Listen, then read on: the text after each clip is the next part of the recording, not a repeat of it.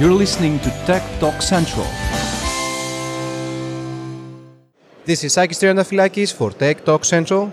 We are at FIRA Montjuic here at four years from now, and we have Giles Rhys Jones.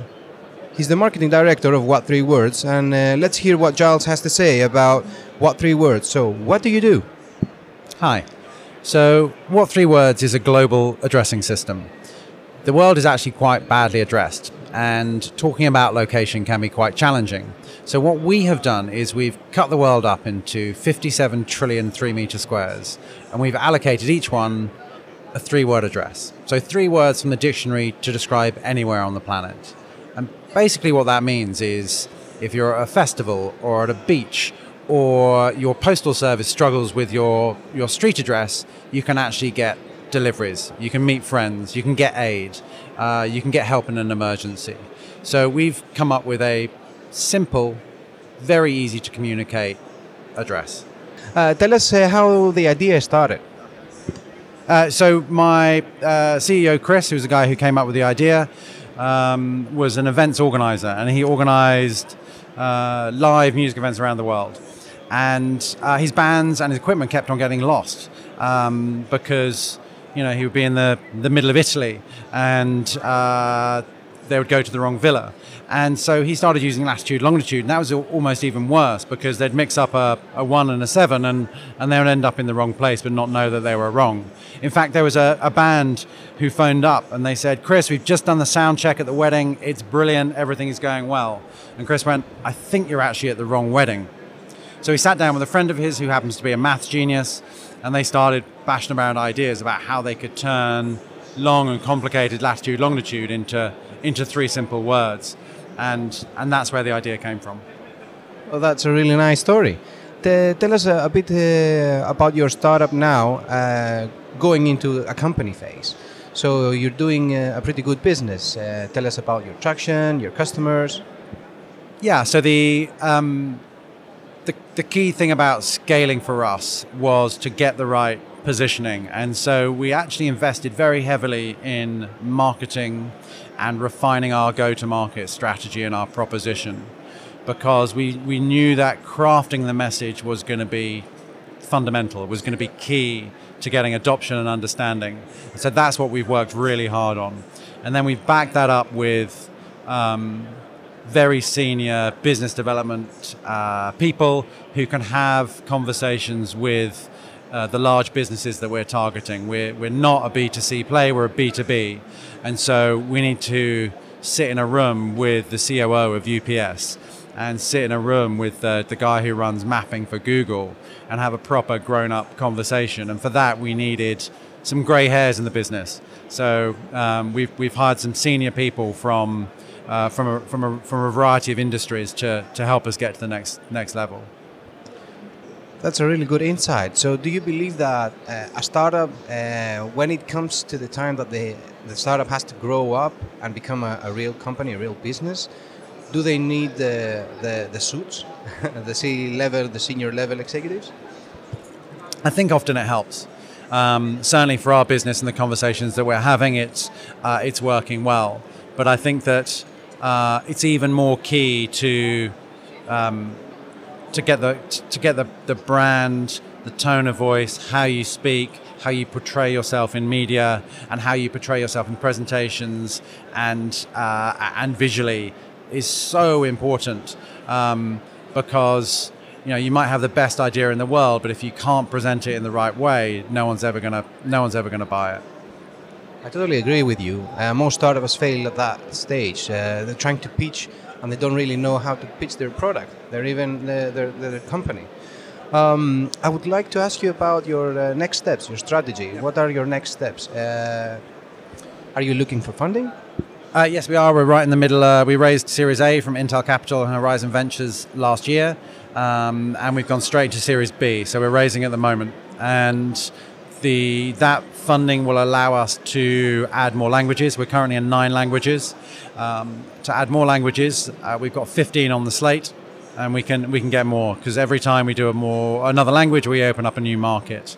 Um, we're also growing by partnering with people, and so we've we've we've partnered with the biggest geographic information system company in the world, and they have made three words available on their platform. So their their sales guys see us as a competitive advantage when they go in to have their conversations.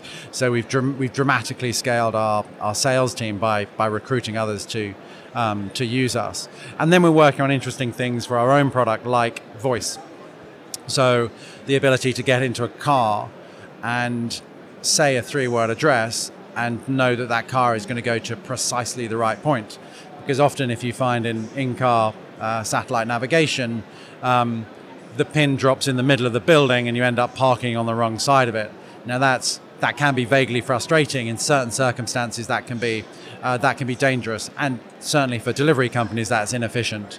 So, product development, languages, and, and more partners is how we're going to grow, and that's where the money is is going to be spent. It seems really exciting. Um, tell us uh, a bit about uh, the languages that you, uh, that you support right now, and what are the languages that you are working currently. Okay, so we support nine languages um, English, French, Portuguese, uh, Spanish, Swahili, Russian, Swedish. I might have forgotten one. Um, and we are working on Greek. Uh, we're working on Arabic. We're working on Hindi. We've got 15 more more languages coming. We find that um, languages are, are, are time consuming to do because we have a word list of 25,000 words, each of which needs to be checked. We've taken out homophones, which is words that are spelt differently but sound the same. So, here, as in to listen, and here, as in a location, we've had to remove those from the English language, and we do that for all the other languages as well. And also, some languages, if you say the same word in a different tone, that means a radically different thing. So those have come out. We've taken out rude words. We've taken out alcoholic words in Arabic. Um, uh, we've also distributed similar sounding words really far apart. Uh, so if you make a tiny mistake, spelling mistake, it's really obvious. Um, so table, chair, lamp is in America. Table, chair, lamps, plural is in Australia. So if I hear it wrong or write it wrong or say it wrong, uh, the app says, hold on a sec, do you really want to get your pizza delivered 5,000 miles away? This is much closer. Right, right. Um, what? Well, we all know that startups and companies do make mistakes. So, what would you say that up to now was your biggest mistake? That is a very tough question. I think that uh, early on we investigated giving people the ability to personalize words. And, and we sold those to people. Uh, it was called One Words. And the problem with that was that if you were a, uh, if I was offline and I was trying to get to your one word address and you moved it, I would never find it. I would go to the wrong place. And so our system is works offline. It needs to work offline where you've got no data connection. Uh, if you've got people changing and personalizing words, that doesn't work. So I'm not sure if I would class that as a mistake, but it was certainly a, a really valuable learning around what the market wanted to buy, what individuals wanted to buy versus what corporate businesses wanted to buy. And the corporates wanted to buy a fixed, unique, unchangeable system. Um, which kind of democratizes the addressing process. As soon as you bring in an ability to change it, it might be more interesting for consumers, but actually for businesses, uh, it's not so good. One last question, and I think uh, we were really, really good. What do you think that 4YFN has to offer to a startup like yours?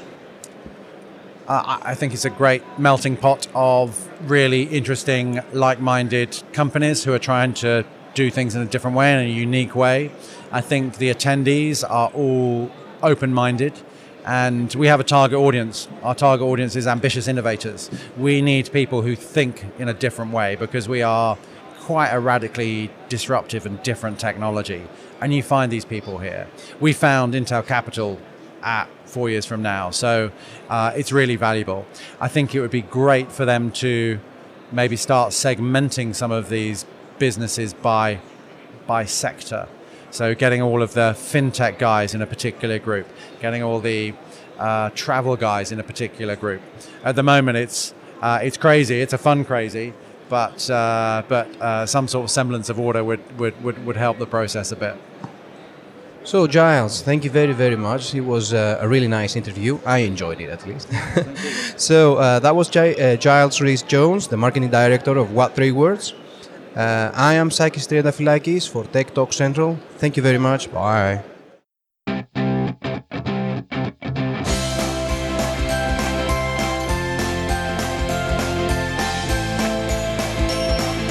You're listening to Tech Talk Central.